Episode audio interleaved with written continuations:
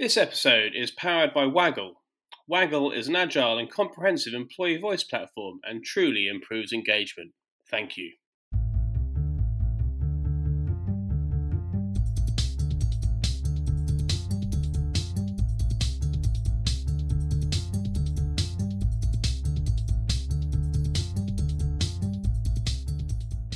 So, hello and welcome to another in, uh, episode of Engagement Zone. Um, it's uh, it's a strange time that we're living in. This is uh, the first episode that we are recording in in uh, the world of COVID nineteen. So, uh, I'm currently in my my living room rather than my home office. I've been evicted from that by my future wife. Uh, the sun is shining, and I suppose the first message really is we hope you're all safe and well, all your loved ones are safe and well, um, that your your employers are looking out for you, um, uh, and we're here for you in any way, uh, whether to lighten your mood with conversations, laughing at my inability to host a podcast during this time, um, or, or, or, just have inspiring stories from the people that are doing great work. Um, so we're here for you in in, in any way. Um, uh, yeah, as I said, apologies for what might be quite garbled podcast from me today. Uh, uh, uh, my own uh, state of mind is is an interesting one. We've got lots going on. Uh, we've got some big changes coming um, in a, two or three months to the business that are incredibly exciting, and we're already in the pipeline and we're being done when this this hit. Um, we've got our entry deadline in North America on the 15th of April, and we've got some fantastic entries already in. And um, some some fantastic drafts too. Um, we're obviously my main focus is my people at the moment. Uh, we've got an incredible team, and we're all pulling in the same direction, and and so I have to have to think about that. But like everybody, um, uh, and we also have things to worry about at home too. Um, but also the benefits of being able to see our loved ones a bit more than we usually do. So with with every cloud, there's a silver lining, as they say. But to that silver lining, I suppose uh, we've got a an amazing guest today. Um, I've I've long held him in high regard um, for for many many years. Uh, guru of engagement, um, best-selling author, uh, runs the employee uh, engagement and experience network, uh, both web and on LinkedIn. He's been a past judge of ours in North America, and an all-round great guy, in my opinion, and that of many thousands of others. Um, David Zinger, welcome to the podcast. Hi, Matt. Good to talk with you. Good. Thank you for coming on. Um, and how are you? I'm doing well. I, you know, my background is uh, uh, counseling psychology, and I used to teach psychology for 25 years. And it it seems uh, I turned 65 just uh, in September of last year. It seems that that's all coming back. For the last 15 years, I was very very focused on employee engagement and employee experience, but now it, it seems like those two things are getting more wedded together every day. Yeah, absolutely. Um, def- definitely more uh, more focus on on the people within an organisation uh, rather than necessarily on ex- externally with their customers. Um, I suppose I, one of the main points I'd love to cover in in this convers- in this conversation, um, and probably our first real podcast where hopefully a, a conversation uh, will will happen more more than an interview. Um, is you were the you were the the guy who introduced me to the concept of psychological safety probably about four years ago, and and a thank you for that, and b that's really shaped how we how we operate and, and what we're striving for. We, we we want to help people create organizations that are inclusive and psychologically safe. Um, and I, just, I suppose, what do you think the role of psychological safety is in in, the, in this world we're going to be faced with coming out of COVID nineteen? Is it more important than ever? Is it less important? Like where where where where where's your mind at on that? It's probably going to be equally important, but much more of a of a focus along the way. You know, psychological safety. I first came across it back in 1990 uh, with William Kahn's work on personal engagement, where he looked at three factors to engage people: was meaningfulness, availability, and and safety, psychological safety. Um, but I, but I also come at it from a counseling background, you know, eh, say uh, you go to a therapist and uh, uh, when I practiced therapy, it was very much uh, an empathic model. It was a deep understanding of the client's perspective. And, and many times students would challenge, well, how does this work? Like if, if someone comes in and you listen to them, how, how in heck's name would they ever get better because someone listened to them? And uh, the best explanation I ever came across was uh, another psychotherapist, David Martin, who just uh, passed away. Um, he said that uh, the only way to overcome a fear is to feel it while also feeling safe, and the safety extinguishes the fear. I, am not trying to get into a lot of psychological mumbo jumbo here, but but I want people to understand that uh, given all the setbacks, given the things that are going on, as a leader, as a coworker, uh, the ability to uh, create safety, to maintain safety, to uh, install safety, uh, can help people dampen the fear. I mean, right now people are fearful just walking beside someone else and thinking, oh, are, are they carrying the virus? Am I going to get the virus? Um, so it's it's gone deeper than uh, just psychological safety. It's really a wedding of both psych safety and physical safety. I suppose that's quite a nice, pa- not not want of a better word, being nice. Um, a good parallel with the, with the virus, I suppose. You can't see it. Um, and you know you can't see you can't see the fear uh, of, of people not feeling psychologically safe at work for for whatever reason that might be, whether it be their background, their beliefs, their race. Um, and uh, yeah, I'm just thinking that's probably a good parallel of, of, of the you can't you, you're trying to deal with something you can't necessarily see or understand. Yeah, well said. Because it, it shows up, but but you may not realize this because of psychological safety. I mean, when you don't feel safe, you may not bring yourself to work and show up fully. You you may not uh, be willing to voice uh, a, a difference of opinion or another perspective, and and we're seeing that played out by uh, governments around the world and how they're responding to this crisis and the way the leader uh, shows up and the way the leader says things, and then the other people working with the leader, and you're thinking, gee, at times people people are not fully participating. They don't feel that they can they can voice. Just as a quick aside, and it's not it's not meant to single anyone out, but uh, there was a BBC article today uh, by Nick Bryant, and, and he was talking about talking about Donald Trump and the handling of the crisis. And, and what he said was um, Donald Trump uh, response has been so predictable. He has not changed. He has not grown. He has not admitted errors. He has shown little humility.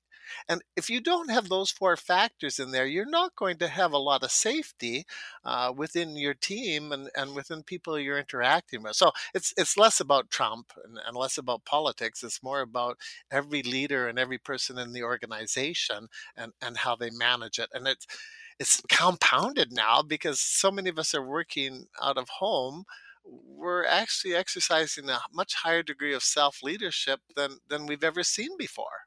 Well, I, I suppose um, uh, the, the Trump aspect and, and, a segue, you know, away away from that that, that man um, uh, would be, I suppose, trust in what people say and, and trust in people uh, in general. Um, I, it's it's a bit strange. At the beginning of the year, I had a I had our gala dinner in in London, uh, five six hundred people. Uh, that wouldn't have happened now uh, where we celebrated great work across the UK and Europe. And my, my whole speech at the beginning, um, hate, hate doing speeches, was all about trust and the fact that you know we wanted to call bullshit on the fact that you the phrase you earn trust actually trust should be there right at the beginning you, have you've you've employed these people to do a job they have the skills trust them to do that and i think there's two things at this point in time. Really important to have trust in your leaders and what they say and believe in what they say. Um, but also, the, what one exciting element from my point of view, and I just put it on record right now, I hate the term the new norm. If this is the new norm, I hate it because uh, I think that I, I, I, want people to have the ability to choose where if they work within physical contact with people or working from home. But the one good one good thing that comes from this is that it's enforcing those who were resistant to change and to to actually put trust in their people because they have to, and they're seeing the benefits of that come out. That that people are productive, that they do perform, that they do work hard, um, whether it be at home or not. And so, hopefully, what comes out of this is people have more trust in their in, in their people. Leaders do, and they empower them to do a better job, uh, and they have the flexibility um, when when this gets back to normal um, or the new normal, if people want to call it that. But I just think that term's I'm not a fan. Okay. Um, so, so yeah. So I think I think trust is a real, real, real big part of that, and I suppose that would then play a big part in psychological safety moving forward as well. Yeah, they're you know, in some ways they're they're twins. Uh, trust and psychological safety. I mean, if there's no trust, it's hard to have psychological safety, or or without psychological safety, it's it's it's hard to have trust. They may come at it from from different angles, uh, along the way. You know, one response that I think is very healthy at this point in time is with uh, so much going on and, and hard to figure all things out, is just to assume that the uh, people are doing things with the best intentions until proven otherwise. Yeah. Um, there will be people who are shirking work uh, because they're working at home, and there's going to be people who are working like twice as hard because they're working at home, and and this is all colored by the backdrop of uh, potential physical threats. Yeah, I, I was speaking to uh, uh, uh a great guy, Chester Elton, uh, on a previous podcast, and he was speaking to the CEO that came in to try and turn around Best Buys, and that leader said, "Assume positive intent." That people are giving you ideas is coming from a good place that they are trying to work, and I I, I love I love that um, way of thinking. Yeah, because we're wired for threat. Uh, bad is twice as strong as good. So when something happens, someone doesn't return our email or someone says something, uh, we often see it as threatening and we often, you know, start to create all kinds of stories in our mind. Where, as you say, if we start with uh, positive intent that the person was doing the best they could, um, it, it's, a, it's a spot that you can, you can grow from.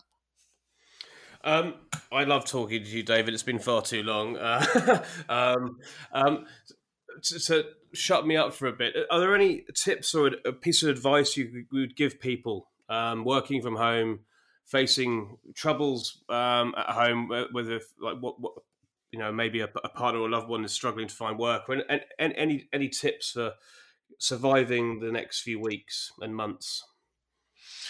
Yeah, you know, you're always hesitant to to offer a tyranny of tips, and then the person doesn't uh, do them, and then they feel twice as bad because they're experiencing some challenges. And some expert said, "Well, you should do this," and you don't do that. And now, now you feel like you you've you've buried yourself in a in no a tips, no tips, don't, don't tips. so, so, so the perspective though is is that you know my my experience in counseling for 25 years is that most people are doing about as well as can be expected, and and they're they're doing kind of the uh, the best they can, and they don't realize how how well they're they're coping. I mean, you know, you, you don't want to whitewash and and put on a happy face when things aren't necessarily all that happy. So so once again, we come to um, can we create enough safety that people can talk about what's going on and, and not feel uh, judged or that they're going to be put down upon and, and other factors with that. But, you know, many people right now are, are, are coping with the immediacy of uh, economics and, and physical uh, health. I mean, those are, those are pretty strong things and, and can, can take over uh, a lot of other things. And I think is honesty for, for, for leadership, honestly, the best way forward to, to to communicate the the facts of life, the, the realities that exist in the out, out in the wider world, uh, and and the forces that are coming into play right now. Uh, you know, there's a lot of setbacks going on right now, and and I think it's the from a psychological safety point of view, it's the willingness to step up and talk about those setbacks, uh, uh, the willingness not to to whitewash them or to minimize them or to avoid them. You know, uh, one of our large airlines just laid off 7,000 people, yet there still are people working there. Um, if, if you're a leader of a group, you, you need to be able to talk about that and address it, not just say, okay, well, now we all got to work three times as hard because there's just uh, a lot less of us. Um, that that just isn't the way I think you you proceed because those people are thinking, well, am I next? Is is this going to happen to me? What's what's what's going on along the way, and what's happening to all the people that have, have lost their jobs um, all over the place, and when does that uh, when does that come back and how does that come back? I mean, I'm I'm pretty optimistic um, that we'll get through this. The amount of resilience and grit and hardiness of, of people continually amazes me, and the ability to to move through tough times. But that doesn't mean we won't be uh, we won't be wounded by the experience. And and I I guess I'm kind of concerned as I look a year or two years down the line how close will we feel to other people? If we already are wired to see other people as a threat, they're going to now start to be even a bigger threat. So it's it's going to ask even more of leaders to to demonstrate two fundamental things that really install safety is one the other person knows you care about them and two the other person knows that you care about what they're interested in and that's real and authentic and genuine so that's kind of where my my next point was going. Really, I see one benefit of this um, is tr- bringing humanity back into the workplace. Really, is is something that we've been trying to to help uh, build towards. And what you're seeing across all these different social platforms are people having these conversations every morning, which they wouldn't. I can guarantee they weren't doing in person in the office, on on Zoom or whatever and and they're starting with how you doing, what's new, and they're asking those human questions, um, uh, and, and seeming and, and hoping that I hope that continues, and they're actually caring about what these people are interested in. Um, some maybe that's a real benefit from what we're going through right now. That if it continues when it when it stops, that humanity humanity is brought back in a much bigger way, and, and then therefore will increase safety in a big way. Yeah, you know, this is a little aside, and it just came to me as you were talking. Uh, 25 years of teaching university classes, and, and I think about what was my legacy or what was my impact. And I, would like to believe it was the psychological things, but I think w- when I talk to students, most of them refer back to what I did at the start of every class, and that was a check in. And the check in was we just quickly went around the class. Uh, how are you doing today? Or what stood out for you since the last class? Uh, just something that each person was given the opportunity to voice something, and um, that created uh, huge amounts of safety in my classroom because a lot of them had to demonstrate their counseling skills in front of their peers and and they, they could be worried about how they do and they could be worried about failing or or making mistakes. And, and yet that simple exercise created uh, really a strong community. So i've i've seen mm. on the zoom tool where you get uh, pictures of 12 or 14 people and and and they do some element of check-in. So i mean when people are coming back to work or when you're working virtually, one of the simplest things you can do is to do uh, that check-in. You you accomplish tasks through relationships. And so I, I, used to get criticized when I did this by some people who said, well, how can you use 25% or 15% of your time teaching just to go around the room and have people talk about how they're doing. And I said, well, I can do that because as we go stronger as a group, as we go stronger as a team, as we feel more connected, we accomplish so much more in that 75% of the time. Yeah. I, I agree, and and you and you're you're sharing your you know your your happy thoughts, your concerns, and if, if somebody else in that team is feeling similar similar thoughts, whether good or bad, then all of a sudden they they will help them, um, and and they, they will make it less uh, less less big of a problem um, because they're you know they're sharing those issues, and the, and, and the team will come to help. Yeah, and you know, there's so much there's so much talk about employee voice, and yet oftentimes what I see is they're not really giving an employee a voice at all. Let's hear the real voice, the real person, and, and let's do that at, at the micro level of, of teams or small departments or, or offices. Yeah, I, I agree. Uh, I agree in a big, big way. Um, yeah, it's just like as I said, everybody. Uh, uh, excuse my excuse my my my head headspace right now, but I'm just uh, there's there's so much going on. that is 20 minutes. We try and keep our podcast 20 minutes, and I, I think we've, we've covered a lot. And I, would I'd love to have another conversation with you in a year, David, or if not sooner, and, and where we see where we've come out the other side of this, um, and, and see whether some of these things that are happening stick. Um, is there anything else you'd like to share right now? What, what, what your, any any any thoughts that you've had um, that we've not discussed so far?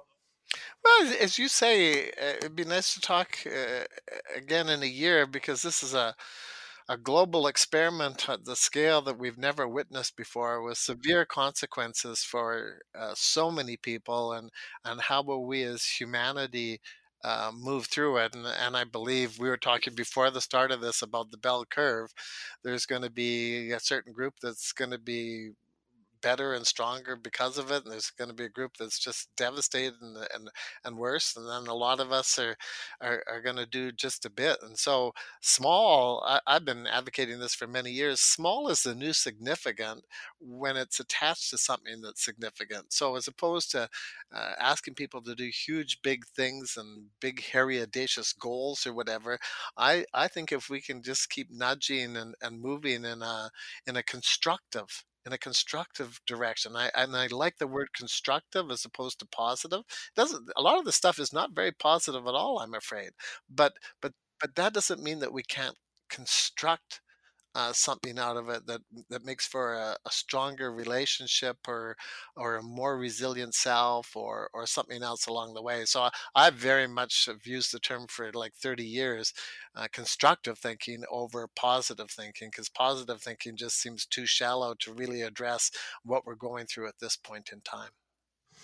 Cinch by the inch, hard by the yard, as somebody I used to Somebody I used to work for said, and uh, sadly, it's stuck in everybody I work with now hears that every day too. So, um, um, but in a lot less polished way than you've said it. Um, no, but no, I, I totally agree. Um, and, and, and again, I, I, thank you for for being you, um, for your thoughts, for, for coming on today and, and, and sharing those ideas. And um, if, if, any of you haven't or not a member of uh, David's uh, Employee Engagement and Experience Network, I highly recommend you, you seek it out um, and seek out David too. Um, we'll, we'll, be back with another podcast um, very, very soon. And uh, I think we'll probably be talking to Allied Irish Banks uh, over in Dublin, who uh, Ireland, again, uh, like most places, is, is, is suffering.